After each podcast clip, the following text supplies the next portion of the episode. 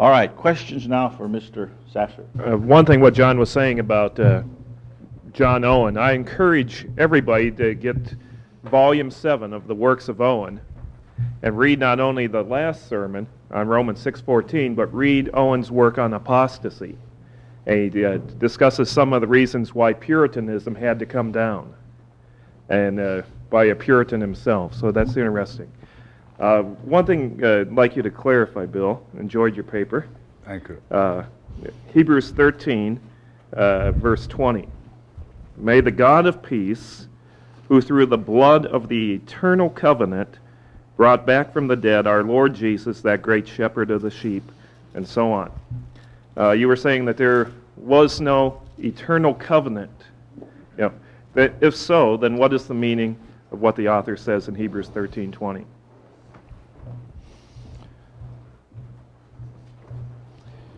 I believe that this particular reference to uh, Hebrews thirteen twenty, first of all, let me say this. What I said was, I used the term covenant of grace. I said that uh, I purposely shaped my words to say the purpose of God, that God had a purpose. Some approach this scripture and say that that word purpose, as I've used it, purpose of redemptive or redemptive plan, Uh, could in fact be called a covenant.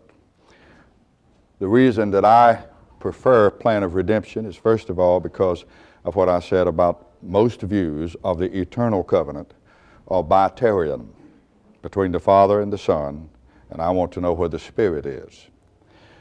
So that's why I did that. Secondly, I think this passage could be, uh, it might be a play on words, Uh, but everlasting covenant to me would be different than eternal covenant. It's a little play on words here.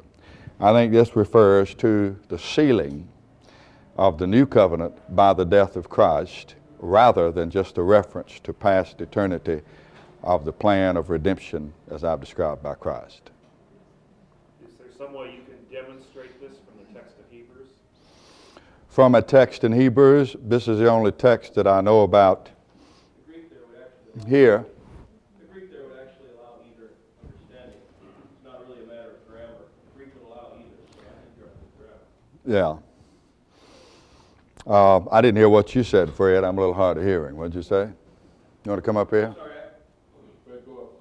Yeah, yeah. We need to li- speak in the mic so they can get it. I was just saying the Greek there would allow either. I was just looking at when you uh, quoted it. Uh, the covenant of the ages. Um, does that mean, like you are pointing out, to be sealed and mm-hmm. done for good? It's very possible it could be, or it could be referred back. What you have to do is inform it then with other passages, which we're doing. So grammatically, I don't think it's going to be answered on those grounds. Is my own I don't point. Either. Yeah. What what this means then is that it is not looking this way but this way, where he's saying this is the sealing of a covenant that will never ever have to be replaced yeah. in any sense. This is the first covenant that will truly be an everlasting covenant, and it's looking this way instead of back way. But if you start your presuppositions that there is this eternal covenant, this Trinitarian covenant, then of course you can reference this back. Yes, but you got to come up here. Let me say while he's coming that uh, that's could be a play on words, and as Fred has pointed out, I think again we come back to what I said about presuppositions. Because of what I believe about the new covenant, I therefore choose not to approach the scripture with that there was a covenant. That implies almost a decision, a deliberating process, and so on, which I do not believe was necessary for the persons of the Godhead. And so in a, in a practical sense, eternal has no beginning or ending. Everlasting might have a beginning, but no ending. And that's the way I approach that. And that's, that's why I interpret it that way. I, I just wanted to make a brief comment that the um, context of Hebrews determines, I think, the way in which we take that everlasting covenant. Obviously, the contrast throughout the entire treatise has been that uh, there is a there is a contrast between the Mosaic covenant and the New Covenant. The old, the Mosaic covenant is is one that uh, has changed and a new covenant has been established, and unlike the old covenant, that covenant is going to be an everlasting covenant. So I think the whole context of the book has to determine how we take that in that passage. Go ahead, John. Go ahead. Go ahead. I was just going to say this. To me, this couldn't be true in everyone's mind, and it may not be true in yours. But if this particular passage did refer to the one or eternal covenant of grace, it wouldn't really affect in, in any way my hermeneutic, my hermeneutic approach. To me, it's a, it's a choice of, uh, of what I choose to read into that word. Certainly, I believe that the persons of the Godhead determined to save. The reason that I do not choose to look at that in the common way that the word covenant in all of this law of grace controversy is looked at is because of, uh, of the obvious reasons of the various administrations of it. So that's why, but it really wouldn't change my, my approach at all if I thought that that meant, meant the Father, Son, and Spirit's plan of redemption. No. Sometimes there's a distinction between what theologians call covenant of redemption, and this is what uh, Edwards gets into.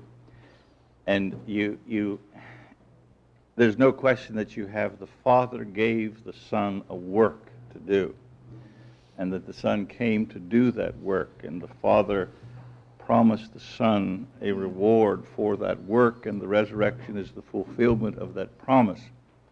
Uh, but to take that over and make a Trinitarian covenant where they sit down at a round table, I think can get you into trouble.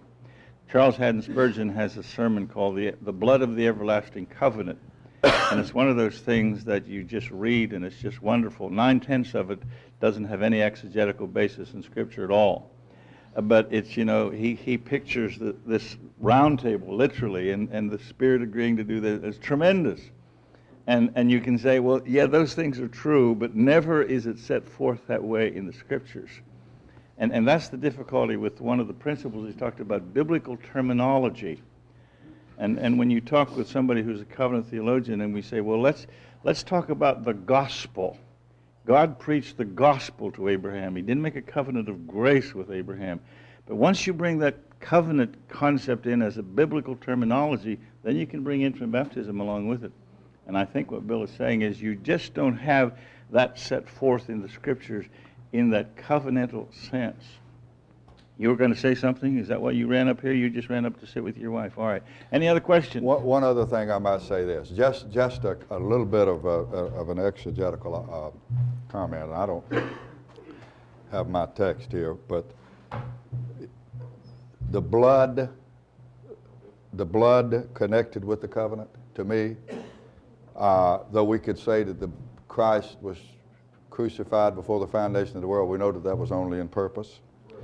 And to me, as I traced all covenants, they were time. That's why I interpret this as being the death of Christ, this, this redemptive plan from eternity, becoming the new covenant with the shedding of the blood of Christ. That's why I interpret it that way. Does that make any sense to you? Okay. Thank you, Bill. That was really good. I appreciated that presentation. Um, I just have a point of clarity. I don't at all think that we differ on this, but I just wanted to ask you to rehearse a statement because I just can't remember it, but something about the culmination of the goal in Christ. Remember that part? The culmination of the what? You, you mentioned something about the culmination being in Christ, mm-hmm. culmination of the plan and so forth and the redemption mm-hmm. and whatnot. And, uh, Uh, a few years ago, one of my professors mentioned this word that I thought I'd never heard of before, but he said, well, something to the effect of make sure you're not a Christomonist and so forth. But uh, would you would you agree that uh, the goal of, of redemptive history then would ultimately terminate in God himself without um, ultimate distinctions like in First Corinthians fifteen, that God may be all in all? Mm-hmm. You understand what my question is? Yes, I do. Okay. I, th I think if, if, we, if we're viewing God ontologically... The people in the back who are talking, move out into the next room, please. If we're, if we're viewing God ontologically, uh, being in itself, uh, then we're talking about the monosyllable God, implying the persons in the Godhead. As you know, the word Trinity, of course, is not found in the Scripture. If we're talking of God in an economical sense, that is, as God relates to His created world, His being, and especially salvation in Christ, then we're talking in an economical sense. So if I understand your question, yes, I would say that, the, that the, to me, the whole scheme of salvation makes a grand circuit. It began in eternity, it comes into time through Christ, and it ends back up with God in eternity. I don't have a problem with that, Lord. Did that answer the question? Yes, I, I suppose you did. Okay. I'd have to think it through to see what implications are implied therein, but I, I, I don't have a problem as I understand it. Well, I slept good last night, but I still have three lumps. I got three lumps in my throat. Uh, I don't want the conference to end, and that puts a lump in my throat. And I don't want anyone to think I'm disagreeing with the brother here, and that puts a lump in my throat. And I'm probably going to sound like a covenant theologian, and I'm the furthest thing from that of maybe anyone here, and that kind of puts a lump in my throat too. So bear with me. Uh, John one seventeen, you may be aware that in dispensational circles there's a lot of concern about how that was traditionally handled by the old line dispensationalists in counterposing law and grace, and that was brought up here. I've always had a problem with that, and here's what my problem is. Whatever you do with the word grace in that verse, there's another word there you need to be careful about, and it's the word truth. You got to do the same thing with that word. And if you use that verse to say there's no grace in law, I'm going to insist you also say there's no truth in law, because the two things are joined together in Christ. So if we see a contrast in that verse, I think we need to be very careful what we do with what's going on there between Moses and Christ and the law and grace and truth. There's a real danger there that we ignore the other word, and I've seen that happen uh, far too many times. I don't know if you want to respond to that. Well, I would simply say this. I, the point is well taken. Uh, certainly we would agree that there was truth in the law. There's no question about that. All of it was true, very true. It was so true that Christ our Lord came here and honored it in the keeping of it. But I think the burden of, of that passage is simply a, a kind of a contrast between this old covenant and between what came in Christ. Not that there wasn't truth, but the truth of salvation by grace came in Christ, and it did not come into law. That is my understanding of that text. Okay. If I could just add to that, um, the way I would understand it is the contrast is between how the revelation came, that through Moses as a mediator this one came, but then personified in the new covenant is grace and truth, and so the contrast is more the mediation of the covenant rather than the specific content, although there is some contrast there. What characterized this one is this, what characterized that one is that. But I wouldn't want to go so far as to say there's no grace in it based on that verse. Yes, yes. The other lump, this isn't in my throat now, but Hosea six seven, um, O. Palmer Robertson, uh, J. Barton Payne, and others would point to Hosea six seven and the American Standard Version, and I don't know if anyone has the N A S B, which may have carried that through, probably translates, if not in the text, in the margin, that all we like Adam have transgressed the covenant. And I didn't hear that addressed here in denying the existence of an Adamic covenant. I don't have a problem with that as a premillennial dispensationalist, and I don't know that that's really the issue. I would deny a covenant of works per se, but I would have to agree with Payne and O. Palmer Robertson. I wouldn't want to argue based on Hosea six seven that there's not a covenant with Adam. And so that was something I thought maybe needed to be addressed.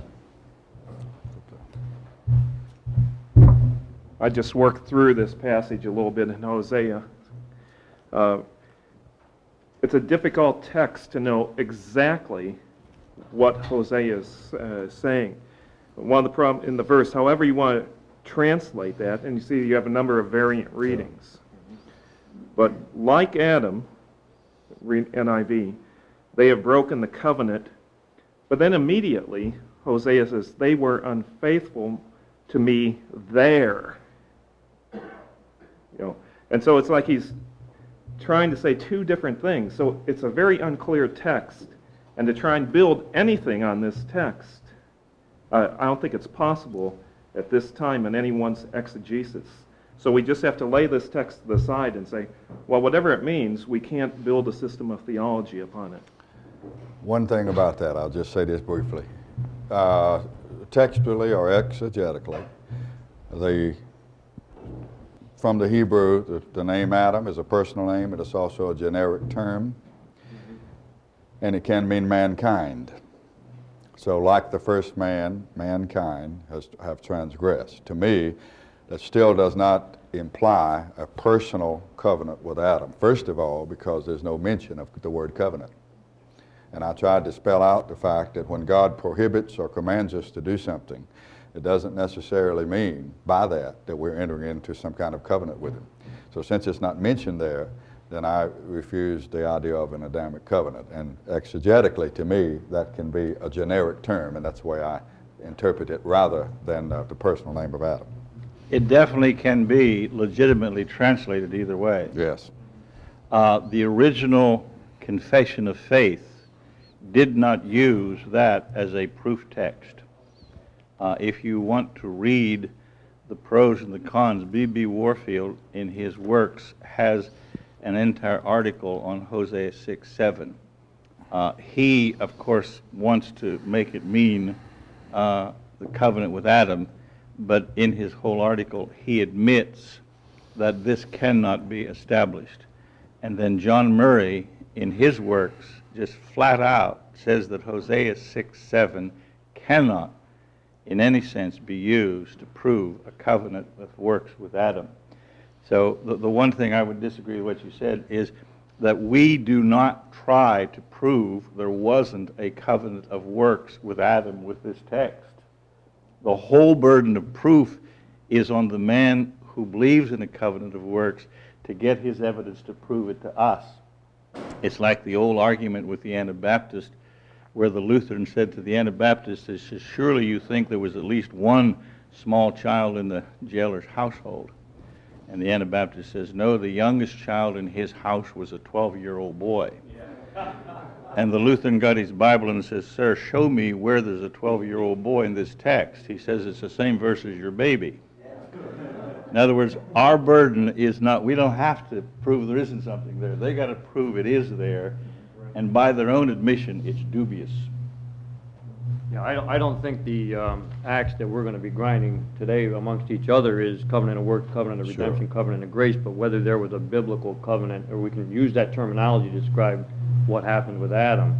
That was, I could hear that verse coming up if some of those people were sitting here, and another one was mentioned, and I, I just, you know, I know there's a way to handle that, and even the uh, context that you brought up, federal headship could allow for that. Uh, that there's a, a multiplicity of people involved in what took place there. So, and I could hear them saying it, you know, and I I just wouldn't want to camp on it either way, sure. But to rule out a covenant with Adam, I think, you know, that would have to be dealt with. My last one is uh, a minor point, but you mentioned the text with Cain in Genesis four seven about sin lying at the door and dealt with it as a sin offering. Um, I've been persuaded by uh, doctoral work, I believe it was, that Susan Foe did at Westminster Theological Seminary, Women in the Word of God is where it was published. She's not the only one who's presented this understanding of it. There's only one other place in the uh, words that follow what was read, uh, unto thee shall be his desire, and thou shalt rule over him, that that referred to the sin that lied at the door. And rather than seeing it as a sin offering, she brought out from the verb there that it's it's crouching there like a beast ready to spring on its prey, and Cain was the prey, and uh, unto thee, Cain, shall be his sin desire, and thou, you must rule over him, which, of course, Cain didn't do, and he lost that battle with the sin that was lying there waiting to conquer him. The only other place in Scripture where you have a comparable construction is in chapter three, interestingly enough, and this is where Susan Foe was going with this, Uh, to the woman, the curse on the woman, thy, it, this is part of the curse, remember, thy desire shall be to thy husband, and he shall rule over thee. And it's as if the woman was crouching in the door like sin after Cain, after the husband, but your husband must rule over you.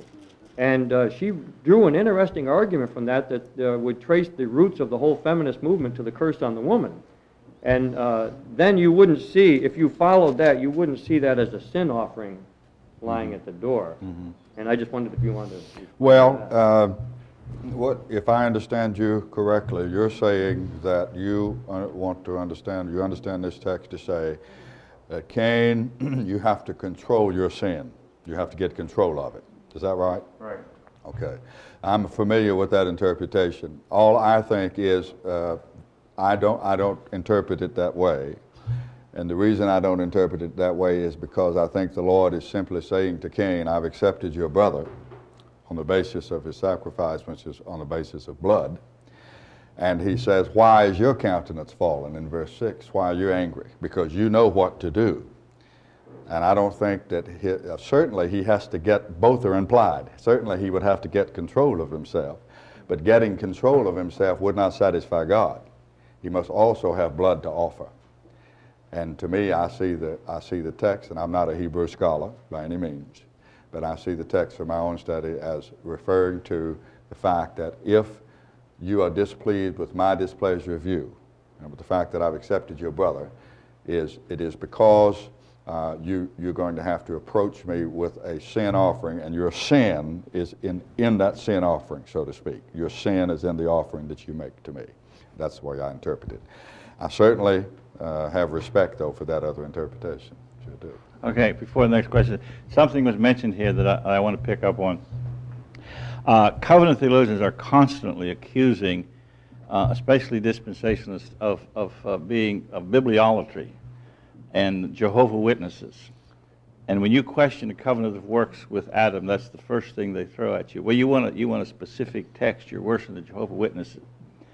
But when you start into covenant theology, you will find that on the crucial places, they will build everything on a dubious translation of only one text.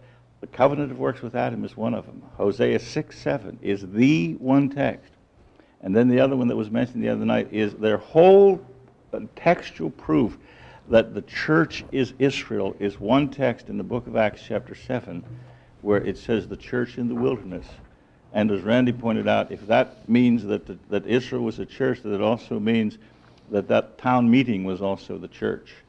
So, so when, when, when they throw that at dispensationalists and others, they are the guiltiest people in the world of taking one text and building a whole system on it. Yes?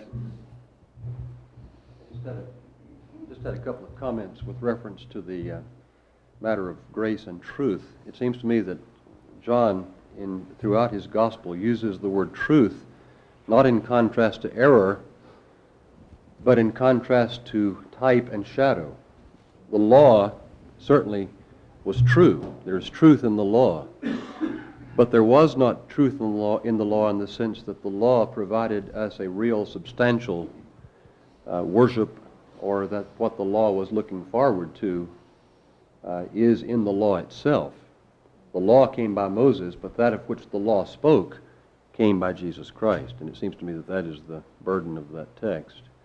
The other thing that I wanted to say is that I personally don't have any difficulty at all saying that God did make a covenant with Adam.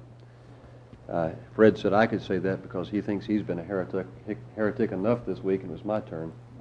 My problem, if, if in fact a covenant is a divine disposition, Uh, unil- unilateral in its character, then God did, in setting Adam as the head of the race, make a covenant in that sense. Now, the problem that I have is, is when we try to force into that disposition that God made with Adam, the idea that God said, okay, Adam, if you will continue during this state of um, prob- probation, if you will continue, then you will earn for yourself eternal life or whatever. It, it is what we try to put into the covenant that is the problem, not the covenant itself. So.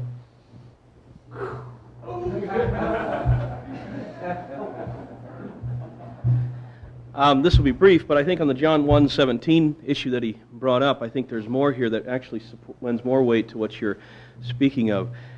Uh, when he says grace and truth came through Jesus Christ, there is a redemptive historical shift there that's going on, and I think there's some linguistic ties back to the Hebrew. In the Old Testament, God had promised his chesed and emet, his faithfulness or loving kindness, his grace, and his truth to his people Israel. The idea there is not truth as over against error or truth as over against falsehood even. The idea is truth in the sense of faithfulness. Faithfulness to do what he said he would do. And it's used in soteric passages in the Old Testament, particularly when God is speaking of the redemption of Israel. I promise my chesed and emet. And in the Septuagint, that's charis and aletheia. Well, when John comes along, he says charis and aletheia has come in Christ. In other words, God has brought about his faithfulness, loving kindness, mercy, grace, and truth. All that was promised is embodied in Christ, and all that had previously been promised is now being brought about in Christ. And you have more of this fulfillment theology brought over, just in the linguistic terminology there. Amen.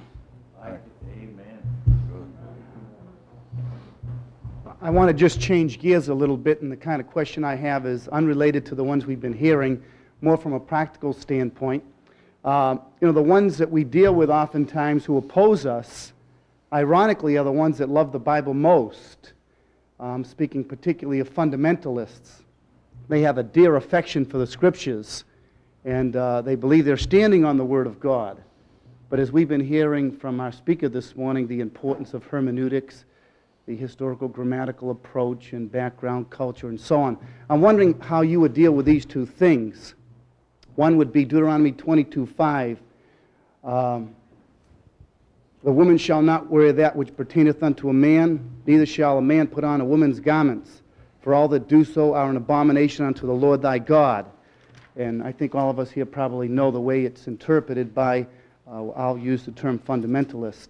The other one would be First Corinthians chapter eleven. It talks about uh, every man who prays or prophesies with his head uncovered dishonors his head, but every woman who prays or prophesies with her head uncovered dishonored. Oh, the other way around, excuse me. Every man who prays or prophesies with his head covered dishonors his head. Every woman who prays or prophesies with her head uncovered dishonors her head. And then verse ten says, for this cause ought the woman to have exousia, authority, because of the angels.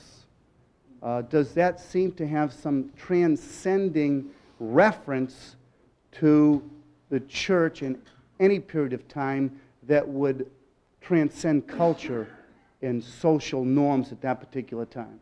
The first and two qu second questions I have, wondering if you could address them briefly. Okay. Whether or not this would be a direct answer, I'm not sure, but I would say this. First of all, I believe that uh, under the new covenant, that the Spirit of God gives us a frame of mind and nature to know what is proper and improper. I personally do not believe that there's any difference in the code of conduct in a practical sense under the new co uh, covenant. But I do believe that there's also a liberty in Christ. I would have a problem with some of the Old Testament texts, like the uh, don't, don't plow an ox with a mule and those kind of things. I, I approach those, first of all, uh, that in a practical sense, first of all, because I came from the South, and I, I know what would happen if you tried to plow an ox with a mule. You wouldn't get anywhere. Now also, of course, there's spiritual implications there of diverse kinds and so on, as in this here. But I do think that there is a, uh, a, there's a, there's a femininity and a masculinity that God has gave to man, and he did, he did uh, make us distinct. As far as having a text to uh, qualify and clarify that, I don't. The way I would handle that, uh, I've had to talk to some ladies recently about their dress. Uh, I'm not, uh, not a legalist. I don't have a problem with slacks or anything else, but I think it should be modest. Uh, but I don't have a text to handle that, brother, except to say that I believe that if a person is under Christ, I, we shouldn't let our good be evil spoken of. That's a moral thing. In terms of dress, whether you want to mix uh, linen or whether you want to wear that that pertains to a man, I think if we get into that too much, we have to talk about degrees. At what point does what one wear pertains to the man? When does it become feminine? When is it masculine? We do know from the book of Genesis that after Adam and Eve sinned, that God gave, I think, very explicit information to Adam, when he, uh, to Eve, when he said, uh, your, your desire shall be to your husband, he shall have the rule over thee. I think that I can read into that text that it will be in the nature of the female to always be grasping, to have the upper hand. That, that is in that text. It is in the nature of women. Men have eighty percent, something like that, muscle. Women don't, but they have, the emotional makeup is different. And so when it comes to pertaining to dress, I, I leave the matter of dress, uh, again, may not be handling this is the way you want to, and you may want to respond to it. Uh, I leave the matter of dress up to that individual so long as it, as it is within the confines of what I consider to be modesty. If someone mixes linen and wool or something, I'm not going to say anything to them about it. But in terms of uh, attire causing the female to take on the characteristics, the attitude, and so on of the male, I would probably have a problem with that personally. Just exactly how I would handle that text, I'm not exactly sure. And uh, the other passage was what? The head coverings. The head coverings. Of course, you probably know the two basic ways that that's usually handled. One is, some say that the hair is the natural covering of the woman, and that therefore the woman should not, uh, the glory of the woman is her hair. She shouldn't shorn her hair, cut her hair. Today, of course, lots of women are wearing very, very short hair, shorter than mine. In fact, I need a haircut, but I couldn't get one before I came up here.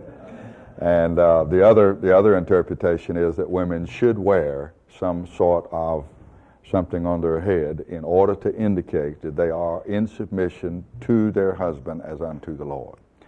And it has been my experience, first of all, experientially speaking, it has been my experience that uh, uh, there's a church that I used to preach in all the time, in conferences, and the ladies in that congregation observed that, but they didn't do it in the sense of making anybody else feel uncomfortable. They did wear a little, a little uh, what's the term, up here on the head? I forget what it's called. They wore it up here, and uh, I, I think they did that in a very nice spirit. It was the tradition of their particular church, and their pastor interpreted that particular passage to mean something that was literal and physical, that literally showed that they were in submission to their husbands. Uh, we know, of course, that you can do these things and not be in submission. Men can too, but that doesn't have anything to do with the text. What does the text say? Well, I think personally that uh, that's taken over from, from Judaistic practices, and I think probably in the New Testament church that there probably was a physical something that indicated that the women were in submission to their husbands. That's the way I handle that text. Okay, we're done. The text in Deuteronomy, what's always amazed at me is that in that culture the women wear pantaloons and the men wear skirts. Always amazed me how we got to reverse that, but we have.